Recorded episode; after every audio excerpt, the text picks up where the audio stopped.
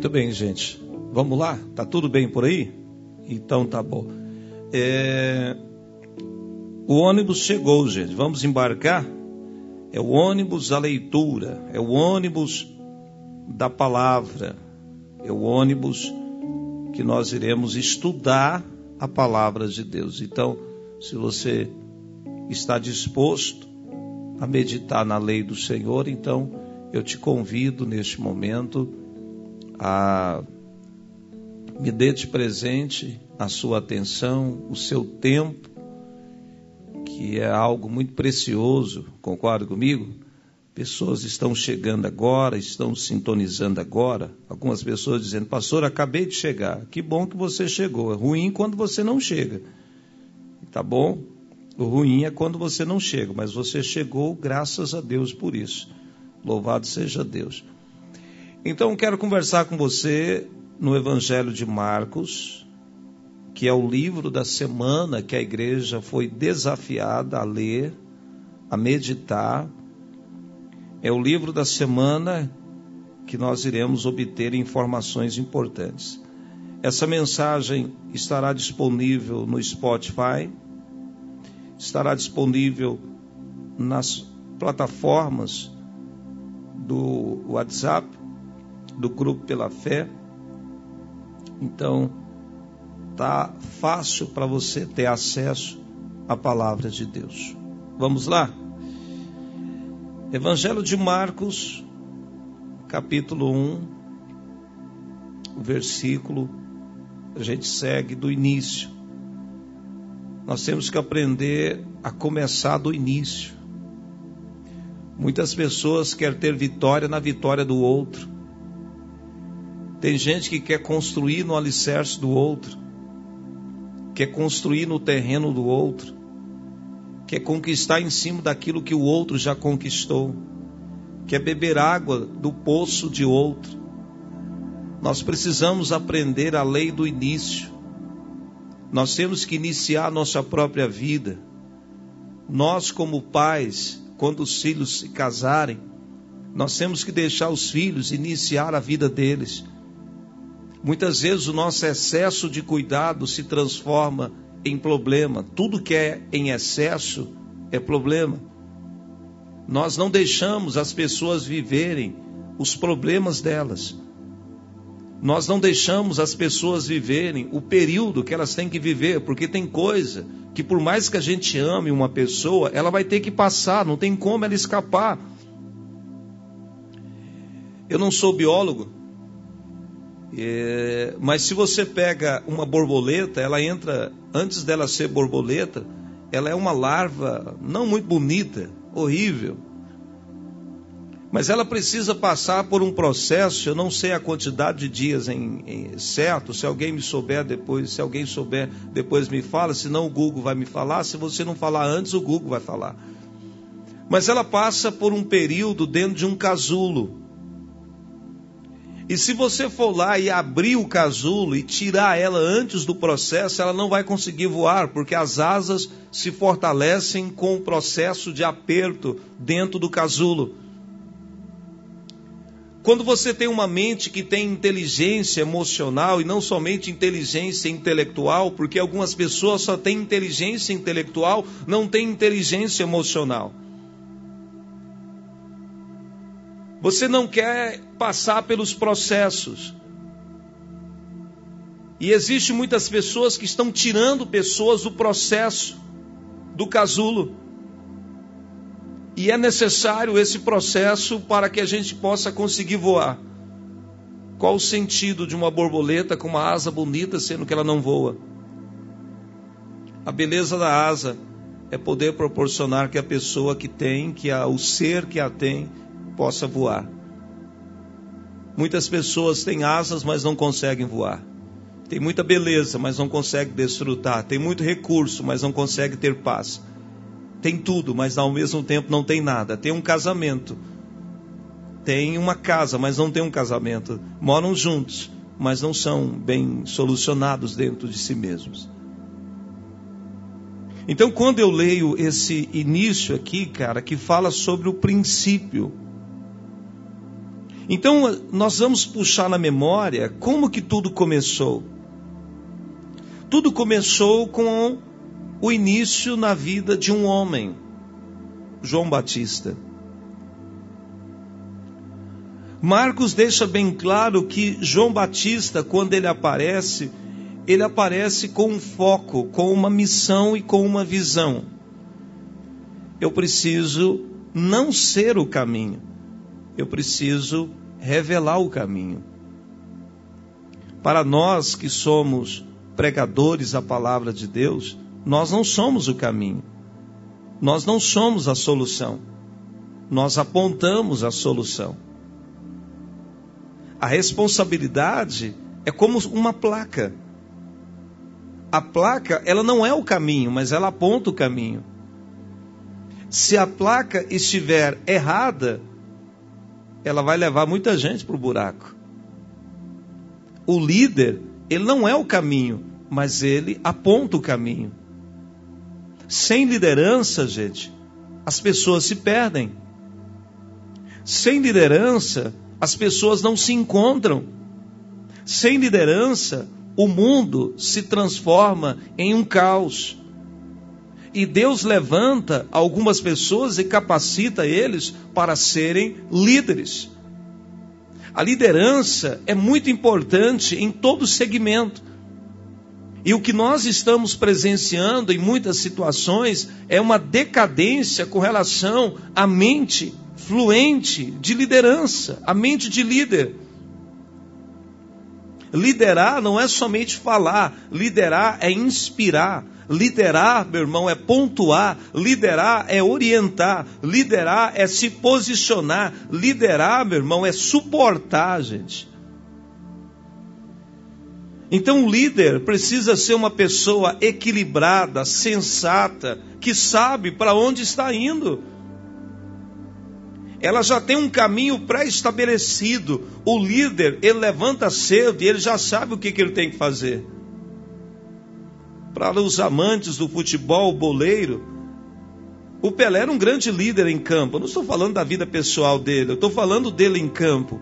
Porque quando ele pegava a bola, ele sabia já o que ia fazer com a bola. Ele rolou a bola para Jairzinho, se não me falha a memória, se foi, ou foi Carlos Alberto, estou em dúvida. Ele rolou a bola, ele sabia o que ia fazer.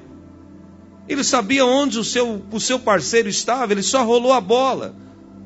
Ele sabia, um líder nato dentro de campo.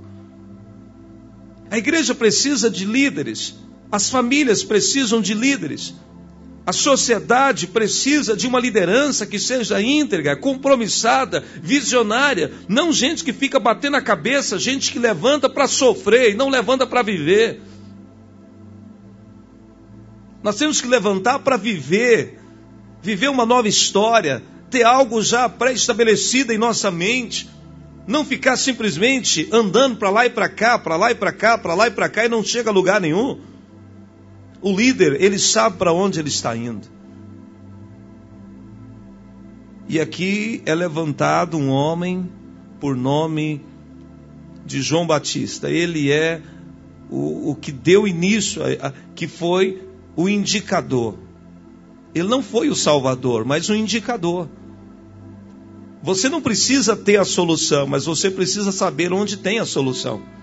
Você está entendendo o que eu estou te dizendo? Porque muitas vezes nós estamos com medo de assumir responsabilidades, pensando que nós seremos o resultado de tudo isso. É mentira, isso aí não é, não é certo. No reino de Deus, você simplesmente indica, você não é a solução.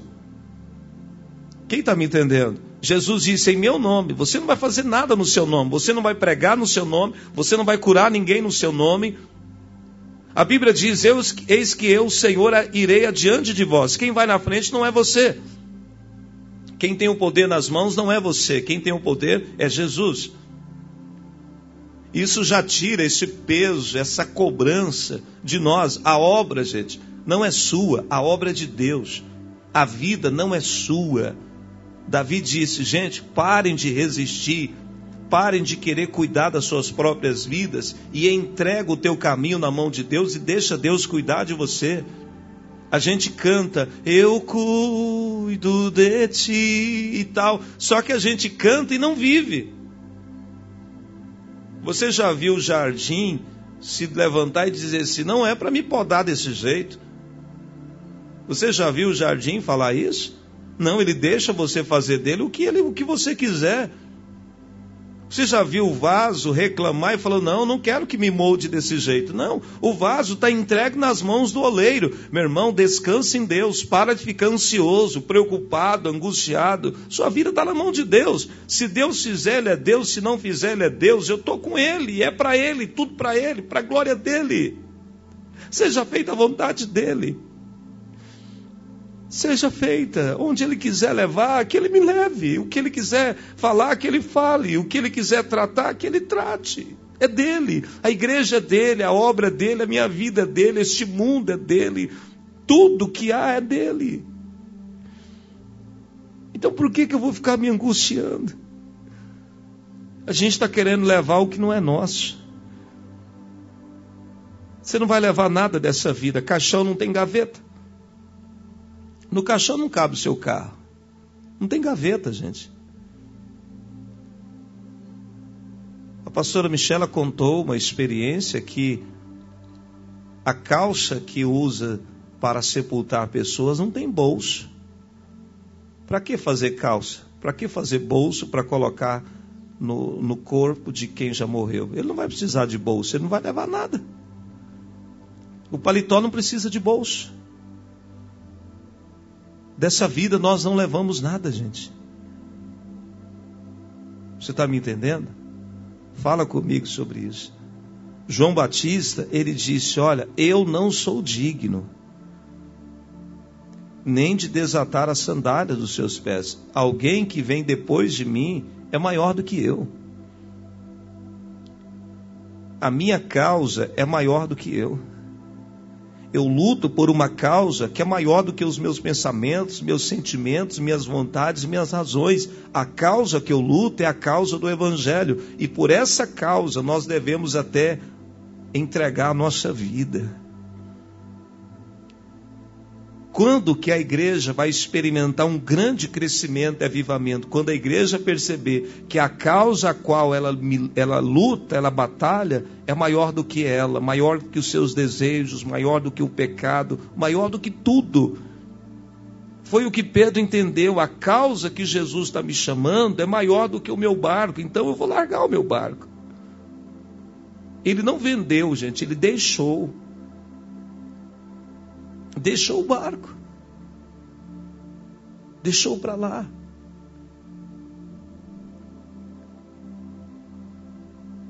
Eliseu, quando ele entendeu a causa que ele estava sendo convidado, a Bíblia diz que ele deixou os bois. Quando você entende a causa, eu estou falando para gente que quer crescer, gente que quer ajudar, gente que quer ser líder, que quer cooperar, gente que não quer ficar na ociosidade, gente que não quer ficar na roda dos escarnecedores, gente que diz assim, pastor, sim, pode falar, eu quero crescer, então vem comigo aqui. Era importante eu falar para você essa introdução. Vamos ler o primeiro versículo aqui princípio do Evangelho de Jesus Cristo. Marcos, ele deixa bem definido de quem que é o Evangelho e de quem que ele tem origem. A palavra Evangelho significa boas novas. E o Evangelho, ele não é terreno. Ele age na terra, mas ele não veio da terra. O evangelho, ele veio de Jesus. Porque o evangelho é a palavra de Deus, é a palavra de Jesus. Jesus disse: vocês precisam ir por todo o mundo, ensinando as pessoas a guardar o que eu vos tenho falado. Eu não tenho que trazer uma notícia nova. Eu não posso enfeitar demais o Evangelho trazendo uma notícia nova, um entretenimento novo.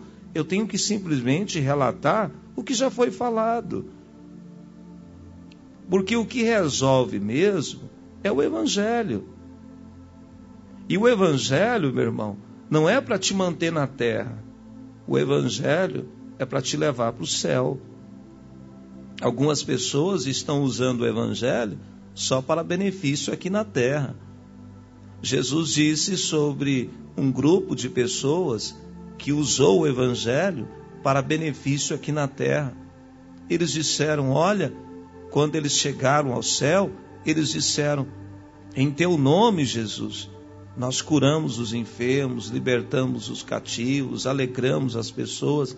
Jesus disse: Então, vocês usaram o Evangelho para viver na terra só que vocês não usaram o evangelho para entrar no céu, porque vocês não se arrependeram, vocês não se converteram, vocês viveram em benefício próprio, não se humilharam, não mudaram de vida, viveram na mentira, viveram na promiscuidade, na vaidade das suas próprias vidas, no impulso dos seus próprios desejos. Então, o Evangelho, vocês viveram os benefícios na terra, mas vocês não irão entrar no céu.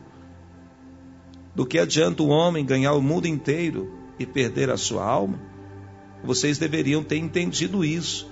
Apartai-vos de mim, malditos, para o fogo que está destinado para vocês. Isso é muito sério. O Evangelho mostra o caminho, a forma, o que eu tenho que fazer em vida.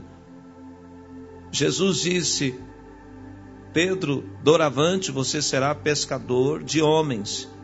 Essa palavra no, no grego significa pesca viva. Jesus estava dizendo: você tem que falar, ensinar as pessoas enquanto elas estão vivas. A Bíblia diz que aqueles que descem à sepultura não podem ouvir a voz de Deus, não podem ouvir o Evangelho. As pessoas precisam mudar e se arrepender enquanto estão vivas. Depois que morrem, não tem nada que você possa fazer mais, gente. Se você tem que pedir perdão, peça perdão enquanto a pessoa está viva, para depois não ficar indo no túmulo e chorar e com dor e com remorso no coração, porque você fez mal para aquela pessoa, mas não pediu perdão enquanto a pessoa estava viva. Se você quer enviar flores, envie enquanto a pessoa está viva. Se você quer conversar com a pessoa, converse enquanto ela está viva. Depois que ela morrer, meu irmão, com todo respeito, com todo amor, com todo carinho que eu falo isso para você, respeitando a fé, a religião de cada um. Mas temos que conversar com as pessoas enquanto elas estão vivas, enquanto elas podem nos ouvir, enquanto elas podem nos responder, enquanto elas podem reagir de alguma forma, enquanto elas podem estender a mão esse é o poder do Evangelho de Jesus Cristo. Quando eu leio esse texto, eu entendo, gente, é o Evangelho, não é o meu Evangelho, não é o meu pensamento, é o Evangelho de Jesus Cristo. Aí Marcos responde: quem é esse Jesus Cristo? Porque a Bíblia não deixa nada incompleto, gente. A Bíblia não deixa nada incompleto princípio do Evangelho de Jesus Cristo. Quem é esse Jesus Cristo? O filho do carpinteiro? Não. Um profeta? Não. Ele é o filho de Deus. Jesus é o filho de Deus. Ele é o filho de Deus. Então, esse evangelho ele nos leva para o céu porque ele veio do céu. Ele não veio da terra. E a Bíblia diz conforme está escrito no livro do profeta Isaías. Esse evangelho que nós estamos anunciando, gente, não surgiu hoje. É uma confirmação daquilo que já foi falado. É uma confirmação daquilo que já foi dito. É uma confirmação daquilo que Deus já tinha um plano. Deus me escolheu, eu acredito nisso. Você tem liberdade para pensar da forma que você quer pensar. Mas eu acredito que Deus me escolheu antes de eu ter nascido. que não fui eu que escolhi a Deus, mas Deus me, me escolheu. Deus me designou, Deus me chamou, Deus me capacitou. Tudo que eu estou vivendo não é mérito meu, é tudo questão da escolha de Deus. Então, tudo para Ele, para Ele, para Ele, tudo que está acontecendo é Deus. Tudo que está acontecendo na sua vida, que você está rompendo, meu irmão, tem a mão de Deus, não é você, é a mão de Deus. O dia que você pensar que é você, você está de encontro com a queda. O dia que você achar que é a tua inteligência, você está indo de encontro com a queda. A nossa vida é como chuva de verão. A nossa vida ela é passageira. Quem está nos ajudando é Deus. O evangelho que foi anunciado, a palavra que foi dita desde o princípio, o livro de Isaías relata: Eis que eu, eis que eu envio, eu, o Senhor, estarei enviando o meu mensageiro na frente de vocês, a fim de preparar o teu caminho, voz do que clama no deserto. João Batista, eu imagino Deus falando com João Batista. João Batista, pode falar, Deus. Deixa Deus falar com você, irmão. Eu estou falando para uma pessoa agora que ela está indo por um caminho e Deus está dizendo para você: não é desse jeito. Não é dessa forma. E o mesmo Espírito que fala comigo testifica contigo. Não é desse jeito. João Batista está vivendo a sua vida e Deus fala com ele: Eu tenho uma missão para você.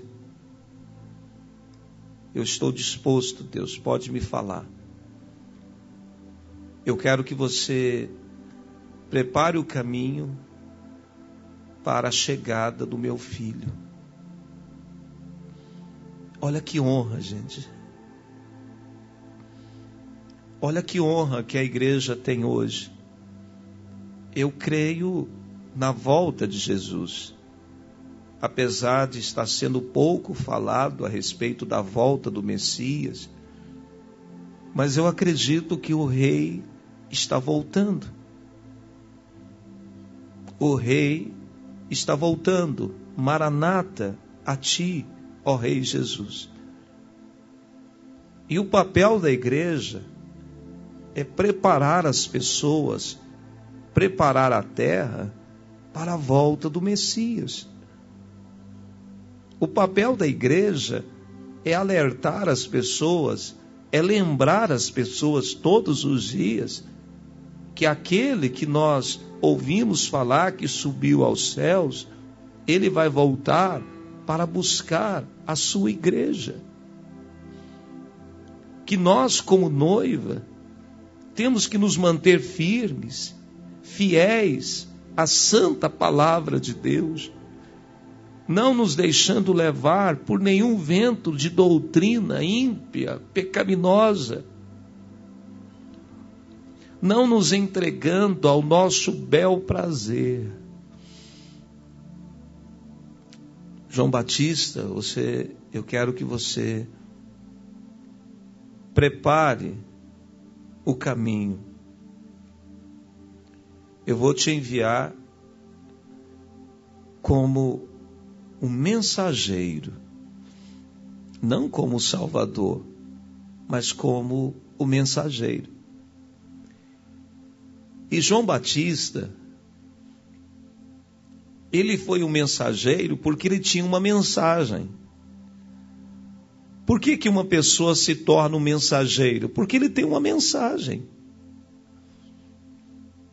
Por que, que as pessoas iam até João Batista? Por causa de João Batista? Não. Por causa da mensagem de João Batista. Por que, que as pessoas deixa, deixavam um mensageiro passar? O mensageiro do rei, e todo mundo abria o portão e deixava o mensageiro entrar. Por causa do mensageiro, não, por causa da mensagem que ele trazia. As pessoas, elas precisam ouvir não a nós, mas a mensagem que foi dada a nós. Eu preciso estar aqui falando não de mim, mas a mensagem que foi falada para mim, gente. Você precisa ouvir da minha boca a mensagem que Deus falou para mim. Por isso que eu tenho que orar, que jejuar, que vencer minhas fraquezas, minhas limitações, meus cansaços, meu desânimo. Eu tenho que vencer a mim mesmo para que você não ouça a minha voz, mas para que você ouça a voz do Espírito Santo. A voz do Espírito Santo.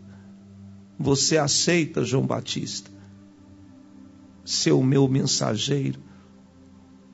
E João Batista então disse: Eis-me aqui, Senhor. Me fala a mensagem que eu tenho que anunciar.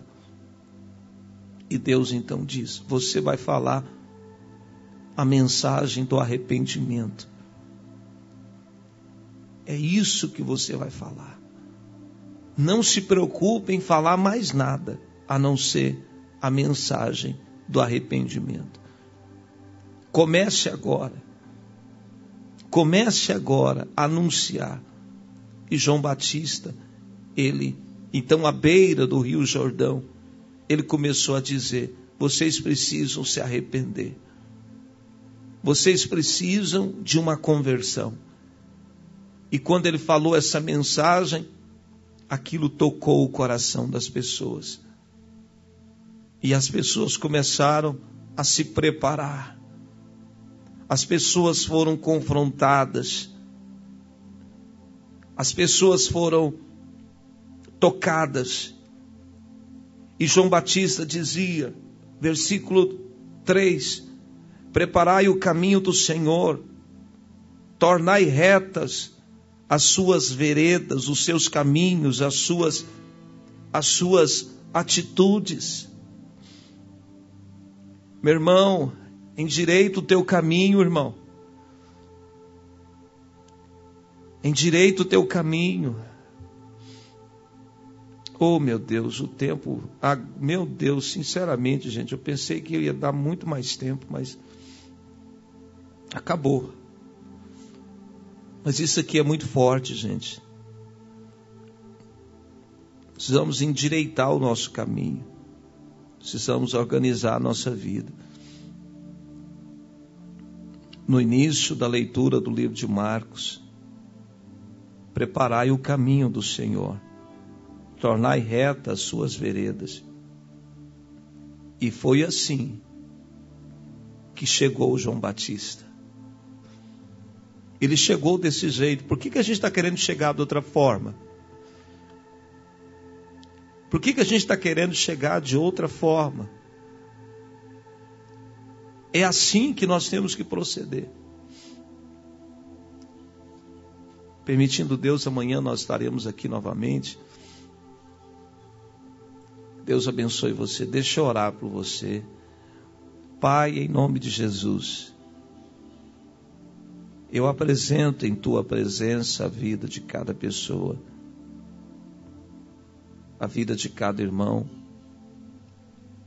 Senhor, que possamos anunciar o Evangelho do Senhor Jesus, o Evangelho da paz, o Evangelho da vida e que o nosso coração tenha essa mudança, essa palavra viva dentro de nós. É o que nós oramos. Amém e graças a Deus. Deus abençoe você, um forte abraço. Permitido Deus, amanhã a gente está aqui, viu? E fica com Deus. Essa mensagem vai estar lá no Spotify, é, vai estar lá nos grupos do programa Pela Fé. A gente se vê por aí. Fica com Deus.